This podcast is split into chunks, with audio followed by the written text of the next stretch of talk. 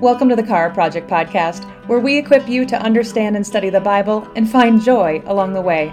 We're so glad you're here.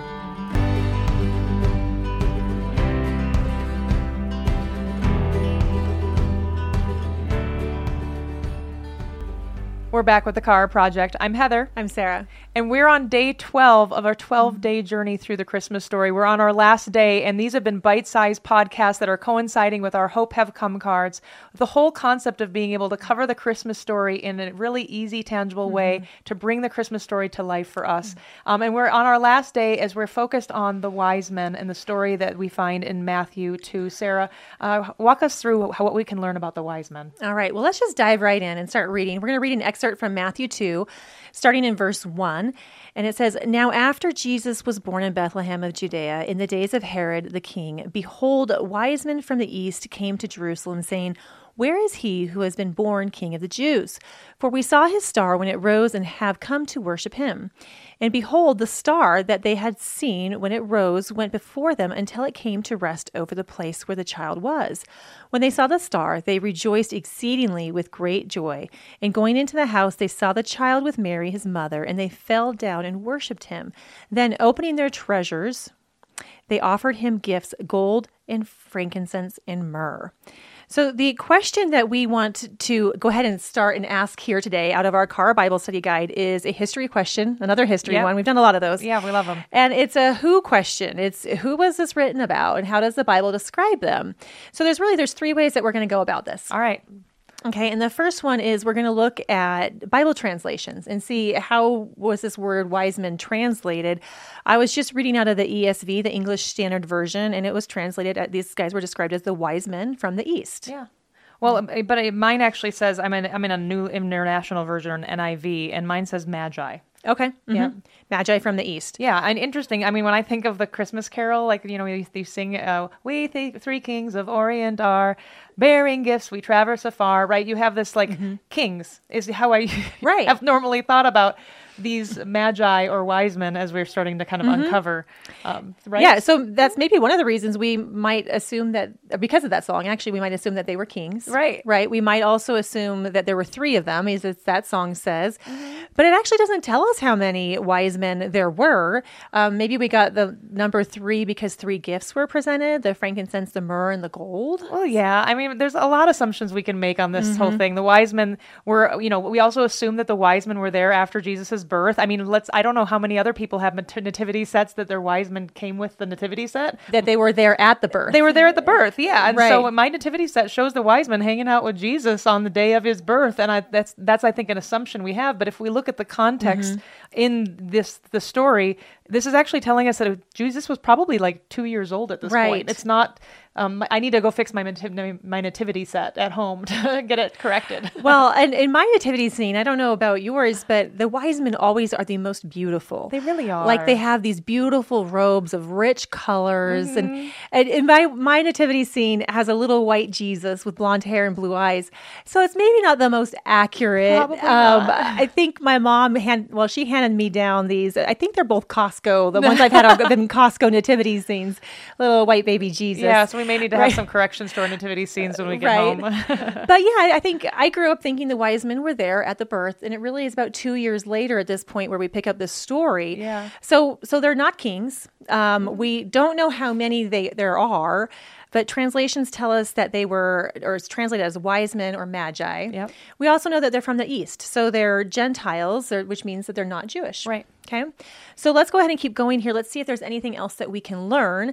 So we just looked at translations. Now let's go ahead and look at the original Greek and see what this what this word meant. You know, this wise men. The words wise men yeah. or magi meant. Yeah. Okay.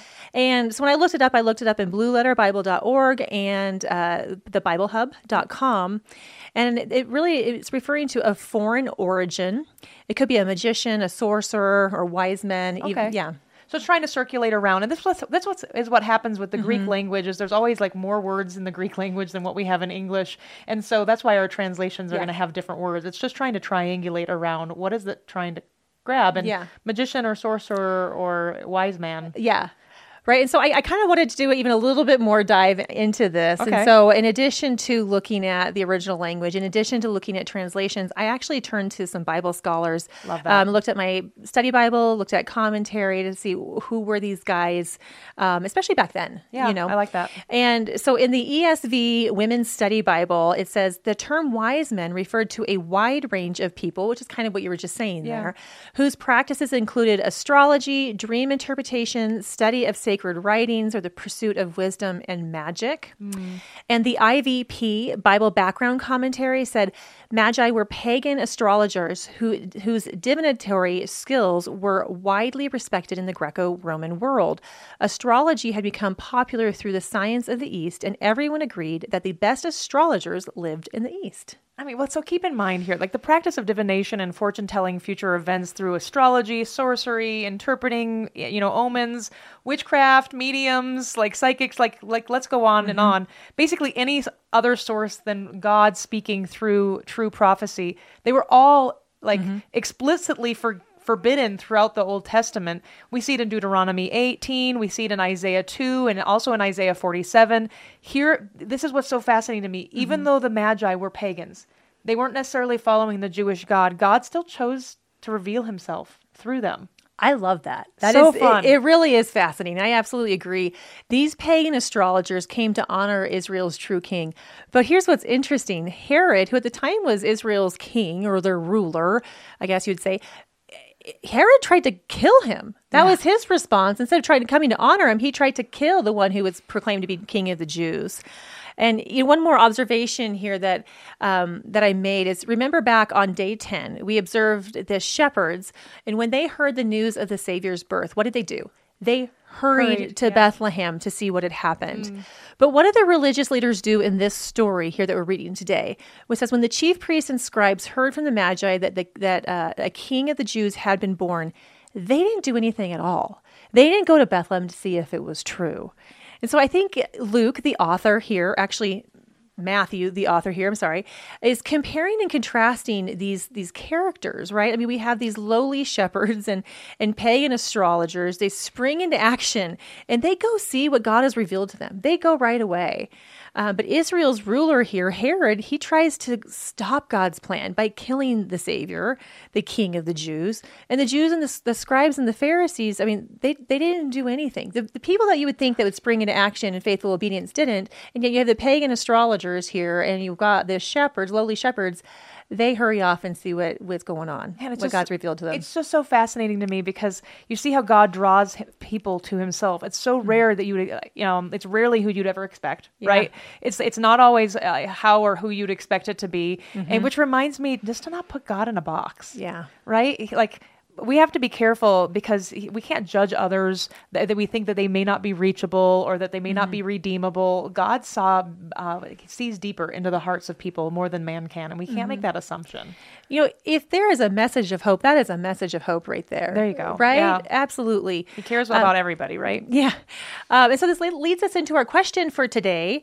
And the question is What's your reaction to knowing that God can use anything to draw anyone from anywhere to find Jesus? And that's really what we saw here. Yeah, I like that. I love that.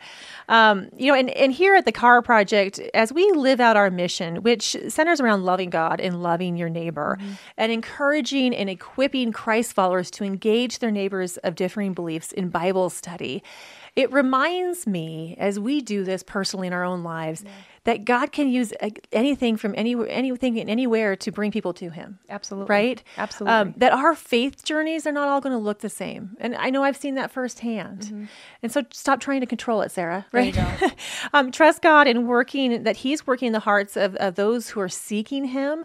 And, and just again, let go of control and, and let, let God take that and trust that He's working in those hearts. I love Mm-hmm. that because it really is our job to show people God, uh, who God is, and to share the hope of Jesus. And that's what we get to do during Christmas. This is what we get to do every day. Is our hope and desire is that we get to ho- show the hope that has come through Jesus Christ. Mm-hmm. We've learned about it through the last 12 days in these these different pieces of the Christmas story of the understanding of the hope of who Jesus is. That should draw us in so much that it, we would want to go and share it with others regardless of who they are, their background, their you know whether you know, what age, you know, ethnic, whatever it is. Like there is no difference. God loves them all and we should want to go and share Jesus with everybody because of the hope that he brings us. And that's the hope that he brings us this Christmas season. Mm-hmm. And so thank you, Sarah, for walking us through our last day in the Christmas series as we've been w- going through this 12 days of a journey through the Christmas story. This has been an amazing time for us to be able to reflect on the hope that we find in Jesus as a gift this Christmas season. Thank you so much for joining us, and Merry Christmas. Thank you for listening. To learn more about the Chara Project, visit us at thecharaproject.com. This podcast is listener supported, so if you'd like to support, head on over to our website and click Give.